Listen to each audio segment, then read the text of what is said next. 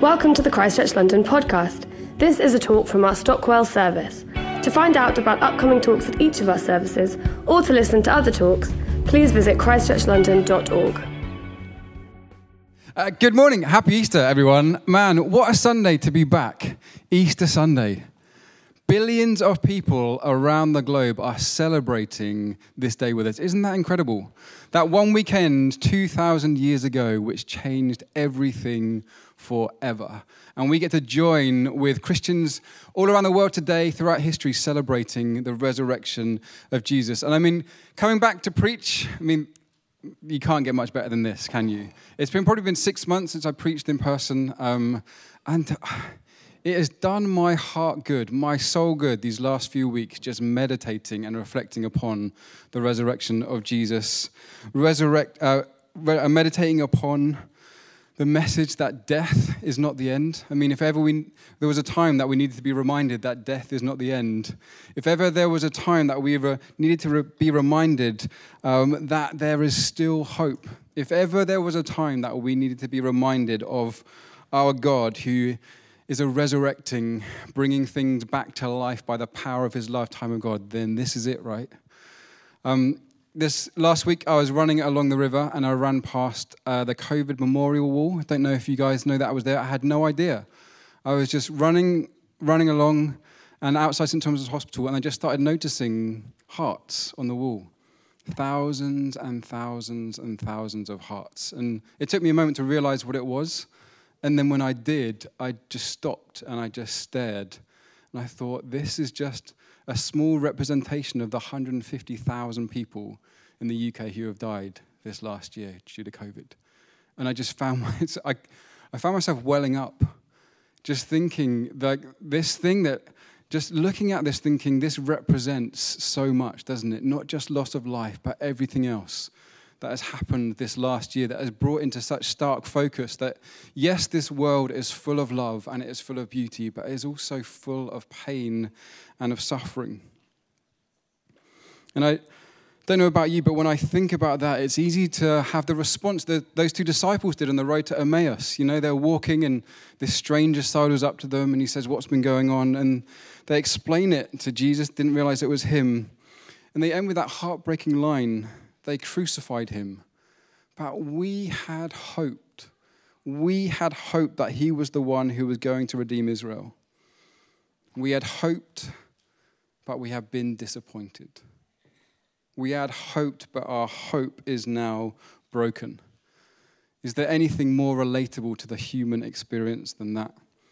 The disciples had all hoped that Jesus was the promised Messiah, this kind of military leader chosen by God who, like Moses, would be raised up to take the fight to the new Egypt, to take the fight to Rome, to destroy this empire that had enslaved and occupied them, that would lead them into a kingdom far greater than the kingdom of David. And so Jesus' death to them seemed like not just the death of this man, but the death of the hope of salvation itself seemed like the death to any hope that life could be different, that the world could be different.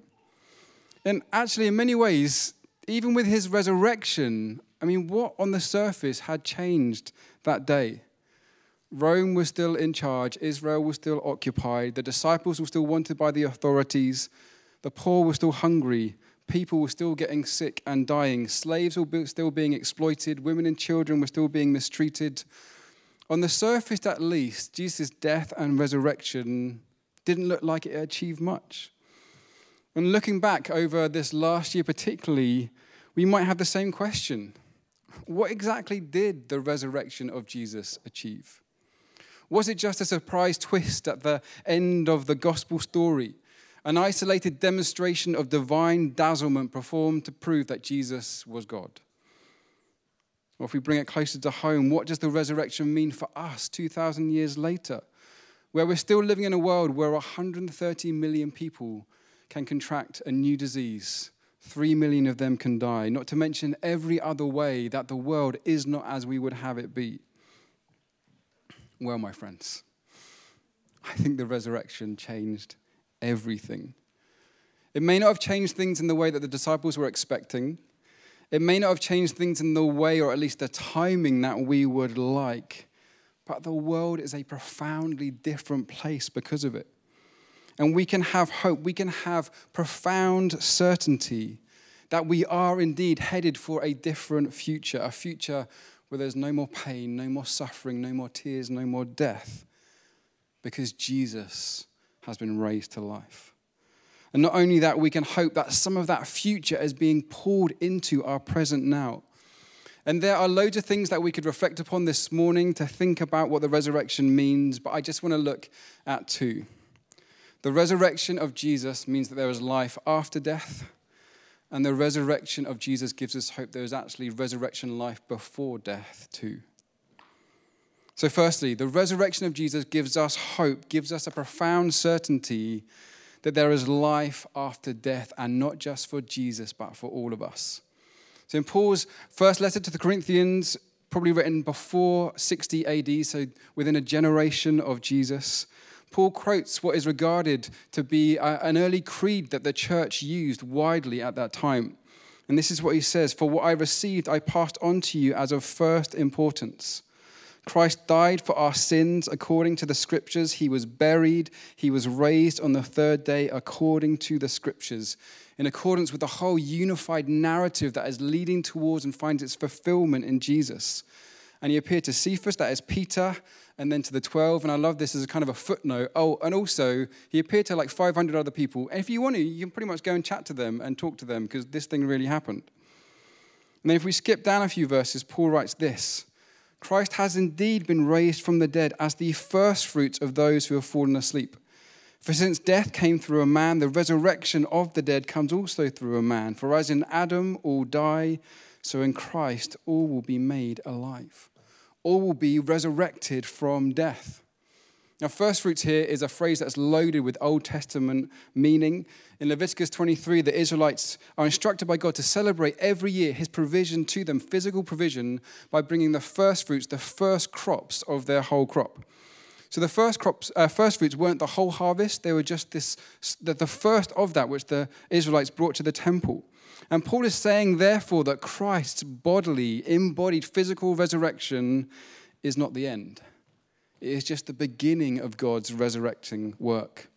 And we too will experience a resurrection from the dead in just the same way that He has, in bodily, physical form. I guess it's a little bit uh, like when you see a flash of lightning across the sky and you have to wait until you hear the thunderclap. You know those two events go together. You can't have one without the other. And the resurrection of Jesus is like light that has lit up the sky. And now we're just waiting, each one of us, for our own personal thunderclap. And this has been one of the main ways that the church has explained the meaning of the resurrection from the beginning. Uh, let me illustrate that with um, showing you this version of the resurrection icon. I don't know if you can see it quite well on the screen. You can just about. Now, People sometimes get a little bit freaked out by icons. I kind of like think of them as ancient movies. They're artistic works that kind of reveal something that as you look at them, you understand something more of what's going on. Uh, this one was painted on the ceiling of a church in Turkey in the 1300s, but you can find loads of different versions of this, and they all have the same theme. So you have Jesus there, just about see him in the middle robes of white, kind of light and life emanating from him. And then around the top, you have a whole bunch of resurrected saints. So King David and Abraham and Moses. And then you can see just about at the bottom, you have a man and a woman here being pulled up from the grave. And they are Adam and Eve. And the point is that the resurrecting power of Jesus works back through history to the very beginning of humanity and raises us to life. And you can see if you look clear, closely on this how Jesus is holding on to Adam and Eve. He is grabbing them round the wrists. And they painted it this way to show that humanity is doing nothing at all in this. They're not even reaching up, holding on to Jesus, and yet Jesus is reaching down, grabbing humanity by the wrist and lifting them up into resurrection life, which is just incredible. Um, in some of the icons, you see Jesus standing on the door of Hades. Um, you can just about see on that. On this next one, you can see that the door of Hades, the door of death, is in the shape of a cross. The irony that death thought that it had won, and yet through the cross, death has been defeated. In some of them, you have death personified as a person who's bound and gagged, gagged underneath, the, underneath the feet of Jesus. This is from Jesus in the Gospels, where he says, In order to plunder a man's house, you have to tie him up. This whole idea is that Jesus tied up death and went into death and rescued humanity out of it. I love this line from George Herbert. He says, Death used to be an executioner, but the gospel has made him just a gardener. Which means that because of the resurrection, we aren't merely buried when we die, we are planted to rise again. The body that is sown, that is planted, is perishable, Paul writes. But because of Jesus' resurrection, we can be sure that it will be raised imperishable. It is sown in dishonor, but it will be raised in glory. It is sown in weakness, but it is raised in power. So, one of the great hopes of the Easter message is that death is not the end for us. Though we may not escape, escape from death, we will escape through death, and a continuing life of love is possible after death. But another hope of the resurrection of Jesus is that there is resurrection life available to us right now. Last week, Liam spoke beautifully about the relationship that God is available to each one of us now because of Jesus. He spoke from John 20, um, which is a resurrection theme. Jesus, the resurrected Jesus, appears in this room with the disciples and he breathes over them, says, Receive the Holy Spirit. And then he commissions them go out into the world and tell the world that they are forgiven and relationship is possible. And Liam reminded us that. Um, God has already forgiven us. So that we don't repent, we don't turn to God in order for Him to respond to our repentance with forgiveness. Rather, repentance is just the name that we give to turning back to experience the forgiveness of God. As Paul says, it is the kindness of God that leads to our repentance. Do you remember Liam's analogy? He said, The meal is ready, come and eat. That is our message going out into the world. Forgiveness is here. Come and experience it. And that is true and beautiful and necessary and absolutely incredible news. But it also isn't the entirety of the news of Easter. I want to add another layer into that this morning because actually, forgiveness is not all that we need. It doesn't end with forgiveness. Forgiveness is what brings us back into relationship with God, but forgiveness by itself is not enough to put the cosmos right. Is not actually enough by itself to put us right. There must be a working of justice too. And now, when I say justice, I think many of you may think of a certain type of justice, a certain type of punitive justice, just punishing that which is wrong. That's not what I'm talking about. The kind of justice that I believe the scriptures talk about is the kind of justice that stitches together a fractured world the kind of justice that recreates the world in line with the very heart of God, making all things new again. Now, just to warn you, I'm going to kind of ask for five minutes of your time to do some, you may need to concentrate and really think about this type of theology. I know that's asking a lot, like this time in the morning. I hope you had some caffeine, hope your sugar high from chocolate at breakfast hasn't going to put you into a sugar low now, but lean into this because this is just super helpful. So in Romans 4, Paul writes that Jesus was delivered for our sins and was raised to life for our justification. For our justification. Now, Fleming Rutledge, uh, who wrote my favorite ever book on the crucifixion, handily called The Crucifixion, um, it is a tome, but is well worth an investment of your time. She argues that the word translated justification here is uh, from the same Greek word family as the words righteous and righteousness. And she says it will be better translated as rectification, which you can understand why it's not, because that's not really a word that we use. But rectification means to make right. And her point is that the English word justification has too much of a merely legal connotation to it. It can make it sound like us being justified is just about giving us a non guilty verdict in a trial without any change to us whatsoever. but because the Greek word actually means to set right. The meaning of justify here is more like when you justify a paragraph in a Word document. You know, when you do that, what it does, it aligns it to the left and to the right. It actually changes the, the form and the feature of the paragraph that you're writing. So, Jesus being raised for our justification means that he was raised to actually change us. It wasn't just a legal pronouncement, the, the grace of God at work in us actually realigns us to the character of God. And when we read in the scriptures about the righteousness of God, Fleming says that we need to understand that God's righteousness always has the character of a verb rather than a noun. So it's not so much that God is righteous, although he is, but rather that God does righteousness. He has the power and the desire to bring about righteousness, to make right what is not, right, to realign what had been bent out of shape. And so, as we think about like the gospel narrative, we see it was God's love and forgiveness that sent Jesus to the cross for us. And it was on the cross that God was in Jesus beginning this process whereby the world would be set right by defeating the power of sin and death through his self sacrificing love. And then it's because of the resurrection that the very spirit of Jesus, which was once limited to one body, one place, one time, is now available to anyone and everyone, wherever we are in the world. And now, everyone who believes in the good news that forgiveness is available responds in faith and enters into relationship with God when we are united to Jesus, when we are reconciled to Him, when our relationship is restored through faith, it is now the power of His Spirit that flows into us. It is now resurrection life that is available for us, flowing into us, beginning to make right what has been wrong. This is what Paul is getting at in Romans 5.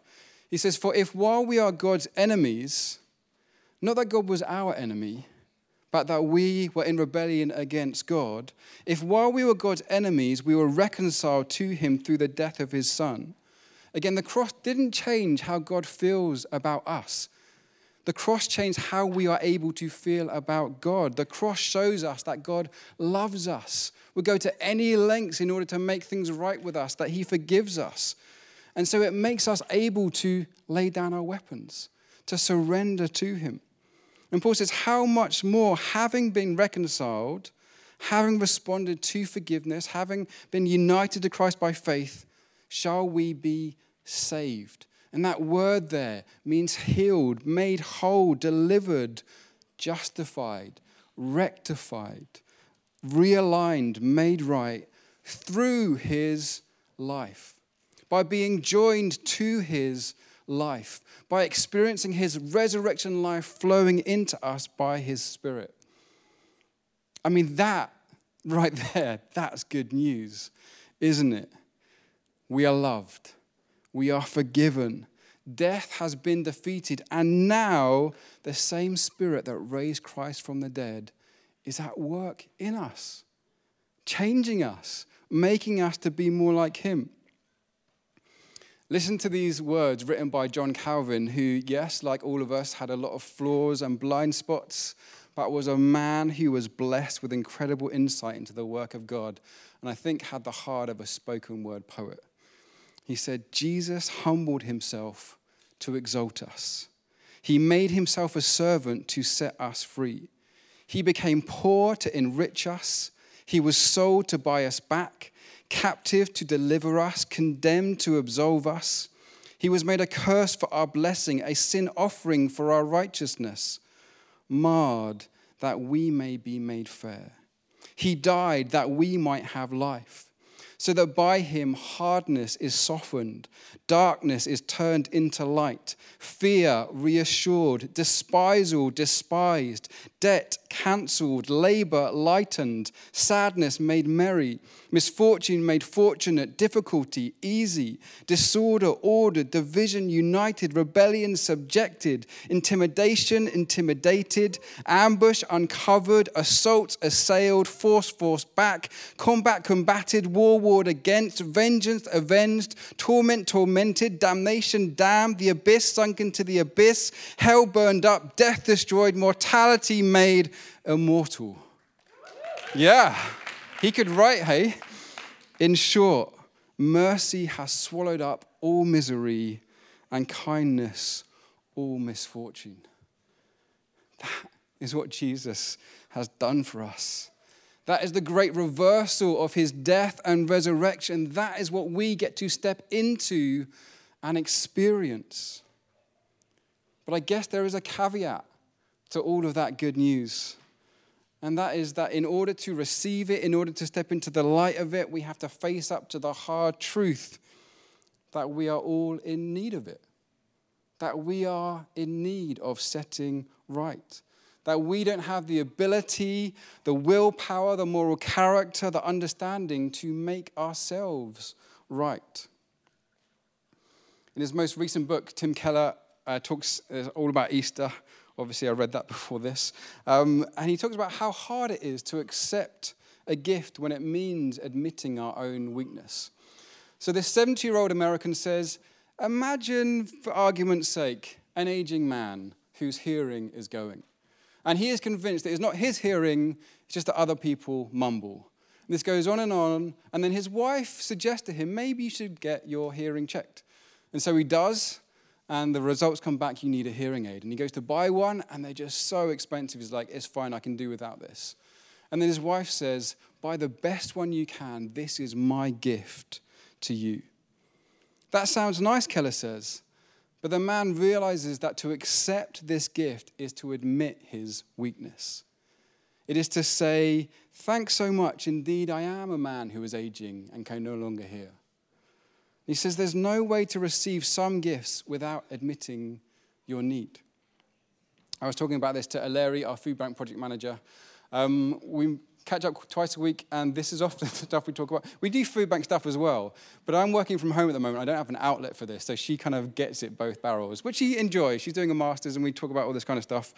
And we're talking about how hard it is to repent to admit that we are wrong, to admit that we are broken, to admit that we need someone outside of ourselves to help us. And she said it reminded her of a song by the artist Madison Ryann Ward called The Key, which is a song about kind of holding on to the possibility of change, of finding a key that sets us free. In the middle of that song, she sings, I can't take the shame of mercy. Can't take the shame of mercy like Keller and his hearing aid, sometimes when we're confronted by mercy, we feel shame because it's a reminder that we are the kind of person that needs mercy, that needs grace. And that can even stop us from coming to receive it. So, how do we get over that? Well, I think that Peter's story has something to teach us here. And I, I love the comparison between his first recorded encounter with Jesus and his last recorded encounter with Jesus. So, if you know the story, first recorded encounter, him and his friends, they're fishermen, they've been out fishing all night, caught nothing. And they come back into shore, it's early in the morning, and Jesus is there teaching people on the shoreline. And he asks, Can I borrow your boat?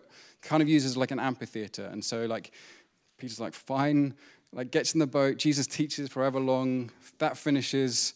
Um, and then he says, Hey, why don't you guys try, like, putting the nets down again? And Peter's like, hey, man, rabbi, great teaching. I'm a fisherman. I've been doing this a long time.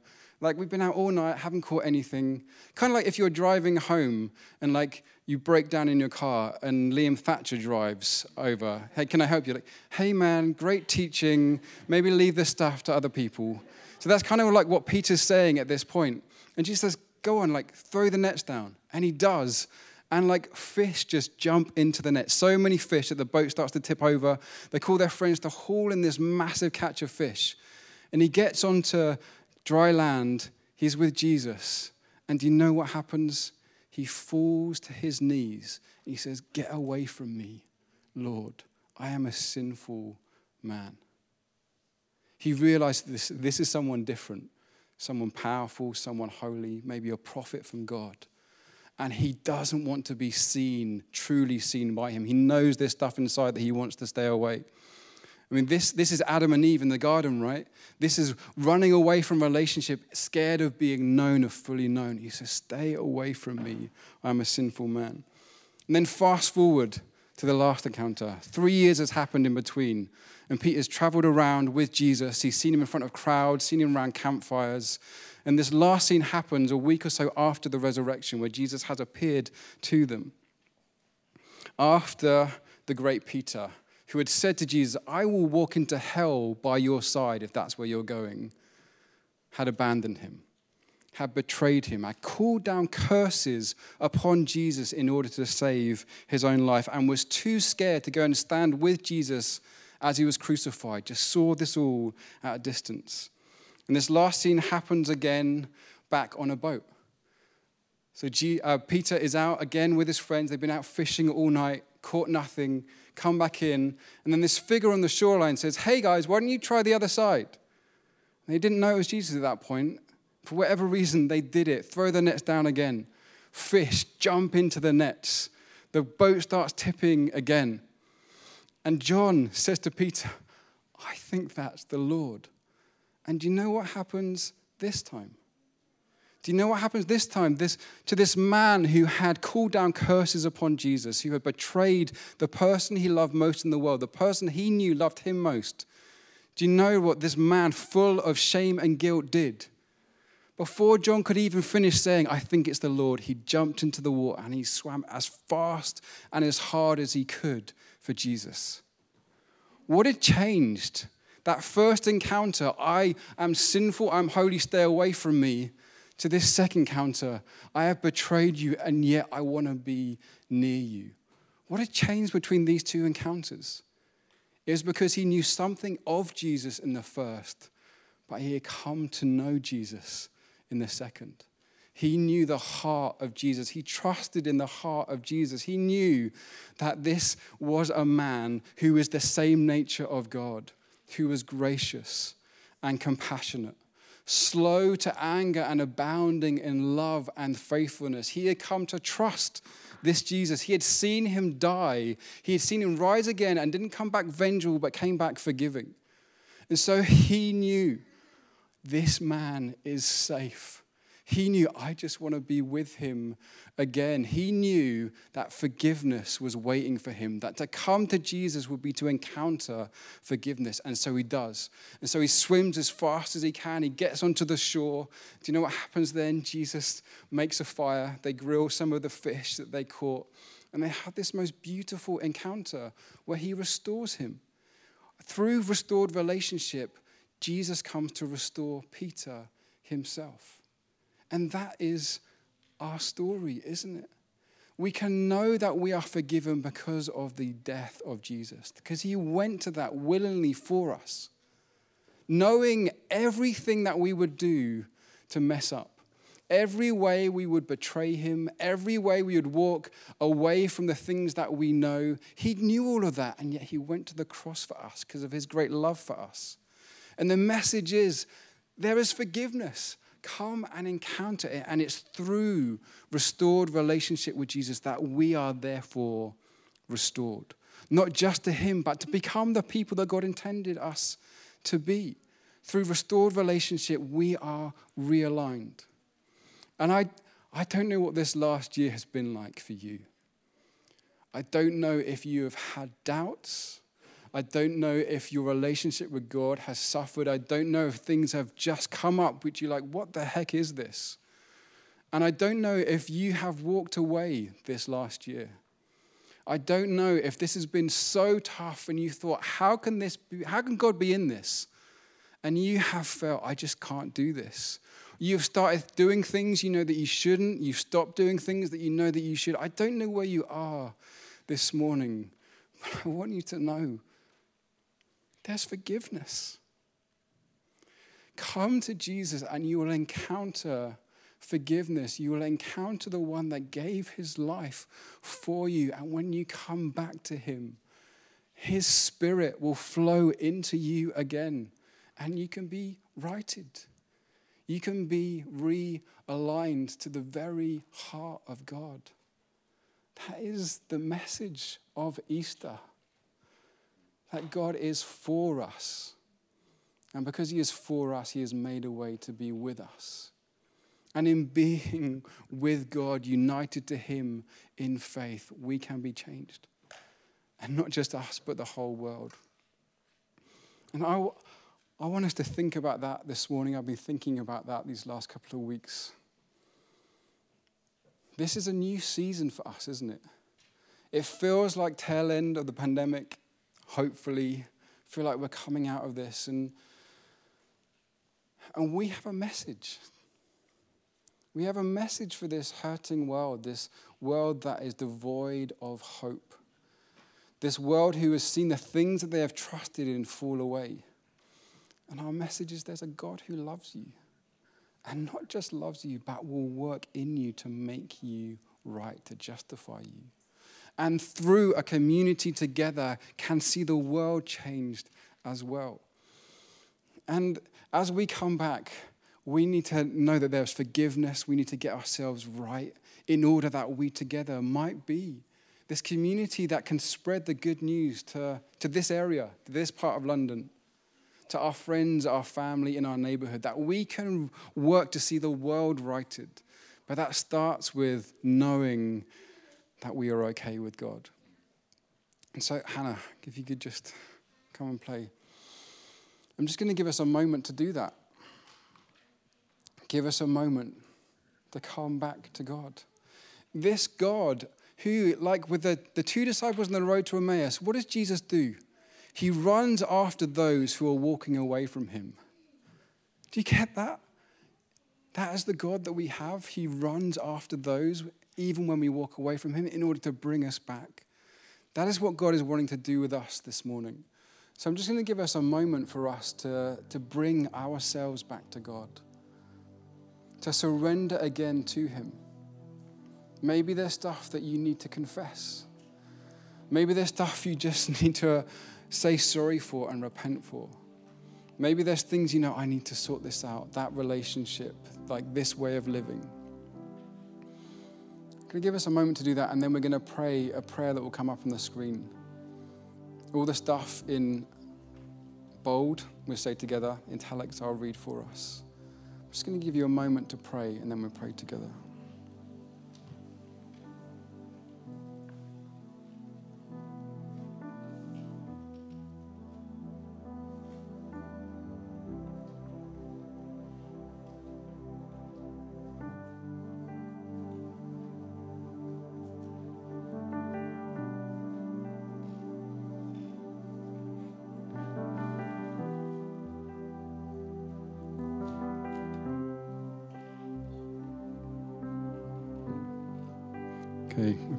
Pray together what's in bold. Meet us, O Christ, in this stillness of morning. Move us, O Spirit, to quiet our hearts. Mend us, O Father, from yesterday's harms. From the discords of yesterday, resurrect our peace. From the discouragements of yesterday, resurrect our hope. From the weariness of yesterday, resurrect our strength. From the doubts of yesterday, resurrect our faith. From the wounds of yesterday, resurrect our love. Let it enter us this new day aware of our need. Let us awake to your grace, O Lord. Let's worship again.